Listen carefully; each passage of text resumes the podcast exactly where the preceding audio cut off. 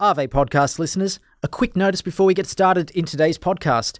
If you are listening to this on the day it was released, we are only a matter of days away from the end of a Kickstarter campaign in which we are funding a new podcast mini-series about the Roman general Agricola.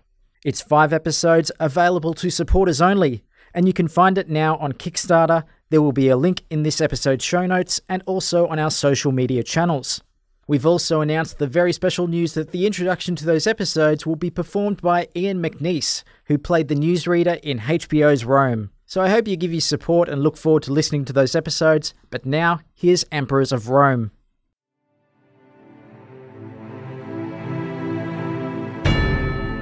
Ave, and welcome to Emperors of Rome, a Roman history podcast from La Trobe University. I'm your host, Matt Smith, and with me today is Dr. Rhiannon Evans, Associate Professor in Classics and Ancient History at La Trobe University. And with us is a very special guest, Brian Blessed. This is episode CXC I, Augustus. Brian Blessed is a revered British actor who, for our purposes, will be fondly remembered for his iconic role as Emperor Augustus in the 1976 BBC television series I, Claudius. Brian dominated the screen with his performance, and we were very lucky to get the chance to speak to him. Here's Rhiannon Evans and myself with Brian Blessed. Enjoy. Hello, Rhiannon. Hey, Matt. So, recently we had the honour, privilege, pleasure of interviewing Brian Blessed, who uh, played Augustus in I, Claudius. Yep, it's an iconic show, and he's an iconic character from it. And it was an enormous privilege to interview him. He's, he's very much a larger than life person, isn't he? He talked about a lot during that interview. I, I, I don't know how much you remember it, but it was quite eye opening editing it because uh, at one point he breaks out into song as Pavarotti. Do you recall that? I do. At one point, he demonstrates how physical Augustus is, and I'll leave this part of the interview in the episode. He demonstrates how physical Augustus is by grabbing his assistant Louise and essentially practicing phrenology on her skull. was, do you remember that? Vaguely. I remember Louis, Louise being brought into it.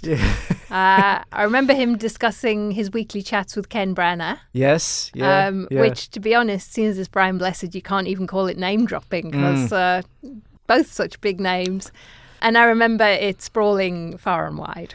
Uh, yeah, t- to the extent where this is a highlight of our interview with Brian Blessed, because the Pavarotti stuff overmodulated the Zoom chat as you would have, and uh, a lot of it was. Uh, look, when you interview Brian Blessed, you don't so much interview Brian Blessed as in you you grab hold of him by his scruffy beard and you hold on for dear life as he takes you wherever he may want to take you. Yeah, he talked for most of it, I think. but occasionally um, about I Claudius. Yeah. Which, which is what we have here. So let's discuss what did you think of Brian Blessed's performance? It's strange, isn't it? I think if you'd read Suetonius' life and the other ancient sources about Augustus, then you wouldn't necessarily think of going to Brian Blessed for that role. Mm. And I think you also get influenced by other people you've seen playing Octavian or Augustus. Like in Cleopatra, Liz Taylor film, it's Roddy McDowall. More recently, we've seen two actors play him as a, a more calculating type of character in HBO Rome. And I think that's probably closer to how I think the sources go with mm-hmm. Augustus. Yeah. So, Brian Blessed, you get someone who's much more reactive, I guess might be the word, which fits with the famous, you know, Varus, give me back my eagles kind of annoyed aspect of Augustus. Mm. But a lot of the time, I don't think of him as someone who is blustery. Yeah. And I, and I don't say that as a criticism. I know blustery sounds like it is, but I think Brian Blessed does that better than anybody can. On the other hand, the way Augustus is portrayed in I Claudius, in the novels, I mean, at least the first novel, he's not in the second one, I don't think it necessarily veers towards Brian Blessed, but I think it does work because, of course, the cold, calculating character there is Livia. And so we do need to have an Augustus who's taken in by her and eventually murdered by her. Mm. And, you know, accepts what has happened to various members of his family who Livia has engineered that they die. but he must not suspect that. Yeah. And so I guess from that point of view, it works. Also, the second layer of that is it's 50 years almost since the production of I Claudius, and his version of Augustus in itself has become iconic.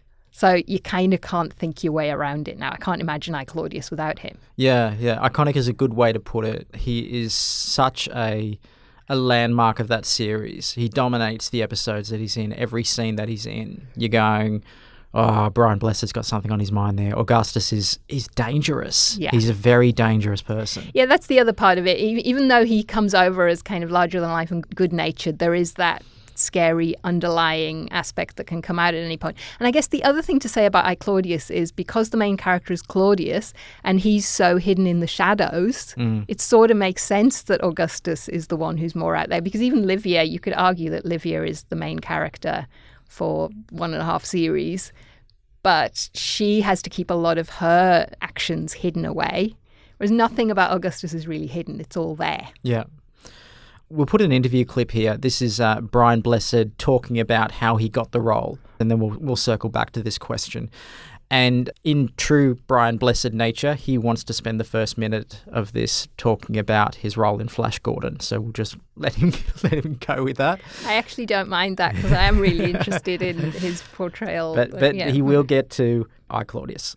Wherever I go in the world, people want me to say Gordon's alive. and uh, a while ago, I went to the North Pole, the magnetic North Pole, and when we got within, when we got within about thirty miles of the magnetic North Pole, the ice broke in front of us, and a Russian Typhoon submarine came through the ice. There were 11 of us on a British expedition.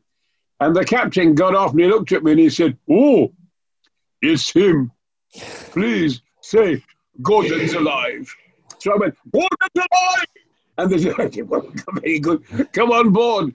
And he took me on board the submarine. I oh. wanted to stay on it. That's my, the Queen said, You know, Mr. Blessed, me and the grandchildren, we watch Flash Gordon all the time. Said, Would you mind saying to them Gordon's alive? I said, Gordon's alive! She said, Thank you so much. Everywhere I go, it's a cry of freedom. I never expected it. I mean, the butcher, the baker, the candlestick maker, they all want me to say Gordon's alive. So, given the reason that we, we called you up, then would you mind giving us a, uh, a "Where Are My Eagles"? I was You gonna mean I say, ah, yes, I say, that stiff necked fool, Quintus Varus, where are my eagles? I Claudius must have been uh, such a great show, and there's such talented people involved with it. Can we start by talking about how you came to play Augustus? I, I love doing I Claudius and the fact that a marvelous cast, and people couldn't understand why I was cast as Augustus Caesar and the director. Uh, there was a big, um, all the cast were asked by the press to meet, and the director directed me in Z cars, and he never, I, I don't think Herbie Wise ever liked me. He always found me too tough in Z cars. Uh, so when they said we're doing I Claudius, John Hurt, Patrick Stewart, and, George Baker, the whole cast, and Siân Phillips, the press were there, and I was there. And the press said, uh, well, uh, Mr. Wise, we, we, we love the casting. The only thing that we can't understand is why have you cast Brian Blessed as Augustus Caesar? He said, well, because no one can shoot crap like Brian. That's why I cast him. He said, Augustus talked a lot of crap. And Brian talks crap marvelously. Of course, the thing with Augustus was he lived till he was 85, 86. He, uh, when you think of an American president, they live, American presidents, uh, in office for eight years at the most, and they look awful. But he was Caesar for nearly 60 years. He was a great success. Uh, I remember Herbie Wise said, I want you to make him totally natural, Brian. But of course, he does talk, talk crap. Uh, you know, he'll suddenly say, How nice to see you. Oh, let me tell I'm going to miss you so much. Do you have to leave? Oh, I'll take you down to the port myself and see you off. And behind his mind, he's going, and I hope I never bloody see you again, or I'll cut your bloody head off. He was actually brilliant. So Brian says there that the producer told him when he got the role that uh, no one talks crap like Augustus, and Brian talks crap marvelously. Would you say that that accurately sums up what Augustus is? Does he talk crap really well? Well, I think he was being slightly self deprecating, mm. But clearly the producer wanted an Augustus, and Brian himself said that it wasn't universally popular, wanted an Augustus who was very much out there, wasn't scheming, will just say whatever's on his mind. A much more gregarious, outgoing Augustus than we might expect, I suppose. Rather than talking crap, I would say friendly to the point of not really thinking about what he's saying, perhaps. When I got it, I thought it was an all star cast and I got the part. For the first seven episodes, it's all him. The first two weeks in rehearsal, none of us could play the parts. Siân was bad, I was bad, George Baker, Derek, everybody, everybody in it, Patrick Stewart, the whole lot, we were all, John Hurt, we were all bad. We couldn't get it off and they thought we might have to cancel it. And so they got Jack Pullman in. He watched the rehearsal and said, This is bloody awful. He said, But when I was adapting it, Jack Pullman said, it came to life for me when I thought of the mafia.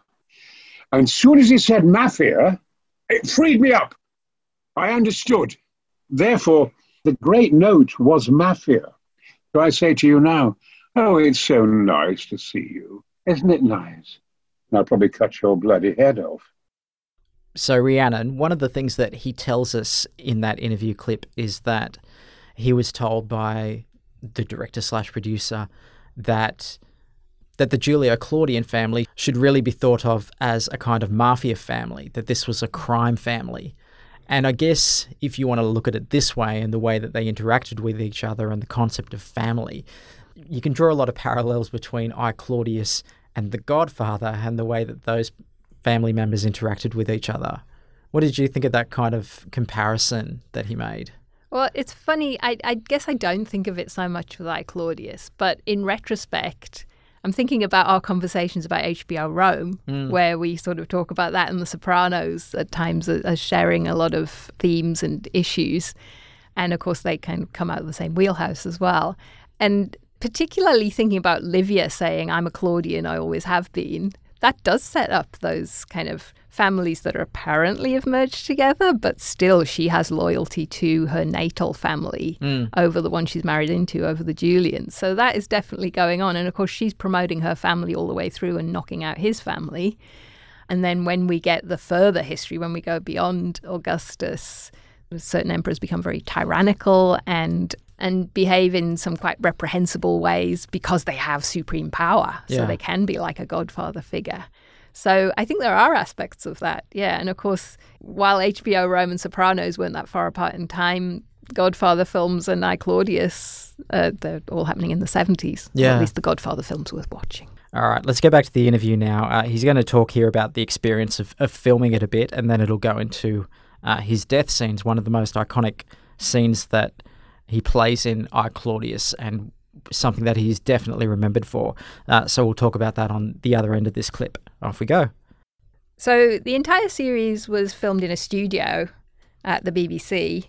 Um, would you have liked to go to Rome to film it? With I Claudius, when we filmed it, there's only two places where you could film it.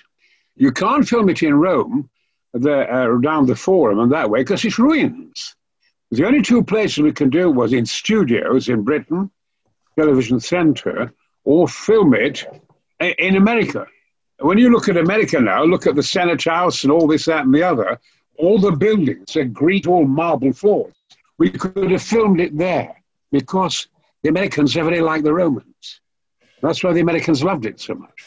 But, we could, but you could use the architecture of America. But they built sets at Television Centre uh, which had blue assembly, red assembly, uh, uh, and green assembly, and they uh, they built them there, subterranean departments below the ground, and they came up with all the sets on, and they look wonderful. So in actual fact, you know, this idea that you've got to go some no, no, and in this day and age now with special effects, you can do anything. So one of the most iconic scenes in I Claudius was your death scene, and and Livia had a long speech during that, and you're on camera for the entire scene, essentially dying, and you need to be still for it. Can you talk me through that? It looks like it's an incredibly hard scene to film. It hit the headlines in the paper. I was I've always been so lucky. And Herbie Wise said, "Well, we're all heartbroken today, Brian. And after several weeks and months of filming, today you're going to die." And he said, Siân has ten pages of dialogue. Siân Phillips is Livia." I'm not going to be on her face at all, which she didn't like. I'm only going to be on your face. It's going to be four and a half, five minutes, and you die immediately as I say action. And you've got to keep your face still. I want to see Rome die on your face. It can't be done. If you see somebody die in a film, it's seven seconds. You'll see them for seven seconds. After that, they start moving the eyelids. Or they freeze frame. I want it live. I want you, I see your eyes almost rotting. I'm just going to keep the camera. She'll be talking all the time. And we see Caesar die. And they put the camera on me. Say action. Action. I did that for five minutes. And it, there's tears going down my cheek, but that, that would happen with a dead person, you see. What was happening was my throat was filling up with saliva. So I expected to go, anyway, got all the headlines of the paper. Of course, they had a curtain moving behind my head so that to show that it wasn't fabricated. That's an amazing scene. I, I didn't realize how difficult it must have been to act it. Oh, terrible. As I said, it's usually about seven or ten seconds. You know, people just go, oh, oh. If you're dead on a slab, it's only for a few seconds and then they're on to something else. His bloody eyebrows are flicking. But no, of course, it'd be natural that your eyes, a dead body, the eye would water. So you see Rome die in a face. And she says, uh, after five minutes, Tiberius walks in and she says, Caesar is dead. And Tiberius says, No, the earth would shake. And she said, then she said, of course, the famous line, Oh, by the, oh, by the way, don't eat any of the figs. Did you only film that scene once, or did you have to repeat it? No, no, no, no. Uh, as I as I finished it, this is, and here's Brian Blessed, been up Everest, climbed mighty mountains and crossed deserts, been all over, crashed in South America in the forests in a bloody plane, and frightened of nothing. But nevertheless, at the end of this take, this five-minute take, the lights started all faded before I could complete the last twenty seconds. And said, No, the lights have gone off. Oh, bloody hell. We'll have to go again. I did it twice. So, what did you think of that scene, Rhiannon? It's always great to watch that scene again because you've got the split focus of Augustus's face and Livia's voice. Mm. And, you know, Brian Blessed doesn't say anything, but he shows his emotion just through the his face, what's going on on his face, which a very good actor should be able to do watching it again, he's he's dead from about halfway through, mm-hmm. I think. But before he's dead, presumably he's already realized there might be something suspicious about Livia because he has insisted that she does not cook his food or have anything to do with it. Hence, she has painted the figs with poison that he picks from the tree. But he he has realized she has schemed her way around him and that she's responsible. Mm. And he has to show that realization. The betrayal. The betrayal on his face. Yeah. yeah. It's very moving. Yeah. And amazing that that was only two takes. Yeah, exactly. Although you wouldn't want to have to do too many, would you, with the no. keeping still for the whole second half of the speech? Yeah. I mean, I think it only works because they're both so brilliant at what they do. So she sounds both sad and self satisfied. I don't know how she manages both. Yeah and he's so disappointed and so betrayed. And then the very final flicker, I think, has sort of accepted it. Mm, mm. I found it really difficult to watch that scene just once because splitting my focus between two very different, very brilliant performances was almost impossible to do and take the entire scene in.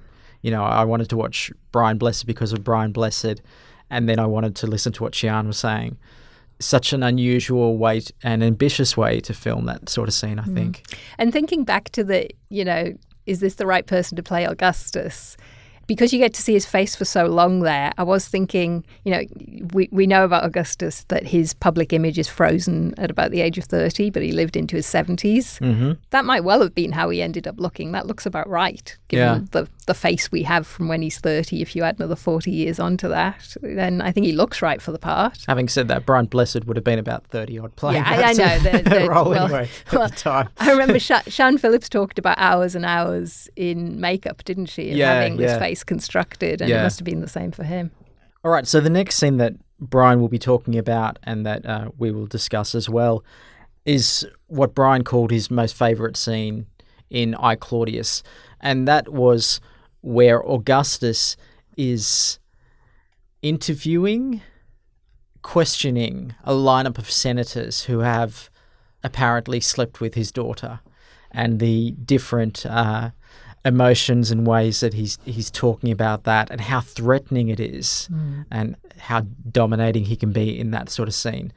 One of my favorite scenes is the scene in which 17 senators sleep with my daughter. You know the scene? And I walk amongst them and say, Have you slept with my daughter? Have you slept with my daughter? Have you? Yes, Caesar. Yes. And you? And you? And you? And you? And I go down the whole thing. Well, not slept. Oh, standing up. Did you do it standing up? And of course, it's incredibly funny, but you know that they're all going to be given a slow death. He'll keep them alive for six months and torture them. And then he- he'll give them all a blood transfusion and keep them alive and do it all over again. They are going to die horribly. And there you see the power, the sudden power of Augustus. Have you slept? Have you? Have you? And he said, Is there anybody in Rome who has not slept with my daughter? Get rid of them. I'll see to them. And I'll banish her, his daughter, to an island. Marvelous scene. You dream about dialogue like that, don't you? When I started my TV career, Stratford John, he was very famous as Inspector Barlow. I was Francis Smith, and he was the great Inspector Barlow. I was always having fights with him, verbal fights. And he was ordering me around, though I protest against it. And when I did that line of senators, he was one of them. The actor, Stratford Johns, was one of the senators. I walked along and said, have you slept with my daughter? And I suddenly came across him. Don't I know you? no, Caesar, he said. He, he managed to reply. It's not in the script. He says, Have you? Have you? Have you? Don't I know you? No, Caesar. Because he was Inspector Barlow and I was PC Francis Smith. It was in the same studio that we'd done the scene. And now he was a senator. And I kill him. It's really amazing that you remember all those lines still after all of these years. Do you recall anything that was shot that then got cut out from the show? It was a wonderful series to do. And one day in rehearsal, I did this long speech, and it wasn't in the script, which had been written by Graves, in which Augustus, Caesar, describes himself to the Senate. Unfortunately, it had to be cut, which everyone was heartbroken about because he explained who he was. And it was a fascinating speech. And Jacobi, Danny Jacobi, we, we'd been in rep together, in repertory together, and a lovely man. We were still very close. I see him now and again. And a scholar left his crossword and left everything to listen to this. No one had ever heard it before. And I learned it. And in it, Augustus says, you know, some of you think I'm weak because I weep, because I easily cry. Oh, yes, of course I easily cry. When I'm moved by people, I cry. This is not weak. It's a, I believe in moderation in all things. And it's a wonderful speech. So I'm sorry we lost it. Uh, we we did film it. Uh, it's in the archives somewhere, but they couldn't put it in the episode in which he describes what he is and so forth. Lovely stuff. So, what kind of direction did you bring to Augustus then? You you were very formidable and physical with the other actors that were in your scenes. When you're with people, instead of talking to them like this or being Caesar, just come here, come here, come here, come here. just get so that in actual fact, just get close to me. Mm-hmm. and just showing close. Instead of talking to them like this, you know, you, you, you in actual fact, and how are you then? It's nice to see you today. I, you're looking good. And how are you? And so I suddenly, down, you've observed. And so, in actual fact, it came to life. It's Augustus, but he's hiding his politics behind it. He makes out sometimes he doesn't quite know what he's doing. And, oh, dear, and this, that, and the other. You know, in actual fact, I shall kill that bastard. I said to Tiberius at one stage, Tiberius, don't you ever cross me. Don't ever think because I'm sweet and this and that. And. I defeated Mark Antony, and he was twice the man you are. And it suddenly would come up, touching people and touching things. And also the toga. If so, people do do kind of classical things. Togas don't fit properly; they fall off the shirt. And as long as you don't look at it, as long as you just talk to somebody and you do that and you continue talking, then the toga becomes part of you. Togas don't fit. And so, in actual fact, I found that I could therefore, you know, with a toga, get hold of it and just wipe myself and push the toga back again and go on talking. I was always scratching my head. And, you know, if I got angry, oh, dear me, where's the German ambassador? I didn't straighten my hair for the rest of the scene.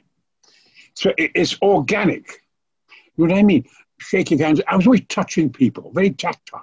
So, Rhiannon, one of the things that he tells us in that interview clip is that the physical performance of Brian Blessed in this, uh, it's very iconic. I, I, we've got no inkling that Augustus acted that way, but it definitely brought something to this character and uh, the way that he he manhandled everyone that he was in a scene with. Uh, I don't know if you could get away with that now. he also spoke about how he used the toga as essentially a prop in every scene, mm. and that you you kind of got that freedom when you were playing Augustus. Yeah, he actually usurped the the power that Augustus would have had yeah. to to use those freedoms. Yeah, he's I think that no one can now play Augustus without thinking about his performance. That's the kind of stature it's got. Yeah. And and you know, I think subsequent performers have probably tried to do something different. They've had to. There's plenty of space for that because it is very specific and also why would you want to try and be Brian Blessed? You're not going to be able to do it. Mm. So it has become a touchstone, I suppose, for playing that role or maybe for playing roles of Roman emperors full stop. That was Brian Blessed, Rhiannon Evans, and myself, and you've been listening to Emperors of Rome. If you like this episode, dip back into our archives. We've got an interview in 2020 that we did with Siân Phillips, who played Livia in I Claudius, a very nice companion to this episode. You can subscribe to Emperors of Rome on any readily accessible podcasting platform, and please leave a review there if you like it. You can follow Emperors of Rome on our social media pages on Facebook and also on Twitter Rhiannon is at Dr. Rhiannon Evans. I'm at Nightlight Guy, and the podcast is at Rome Podcast. That's it today for Emperors of Rome. So until the next episode, I'm Matt Smith. You've been quicker than boiled asparagus, and thanks for listening.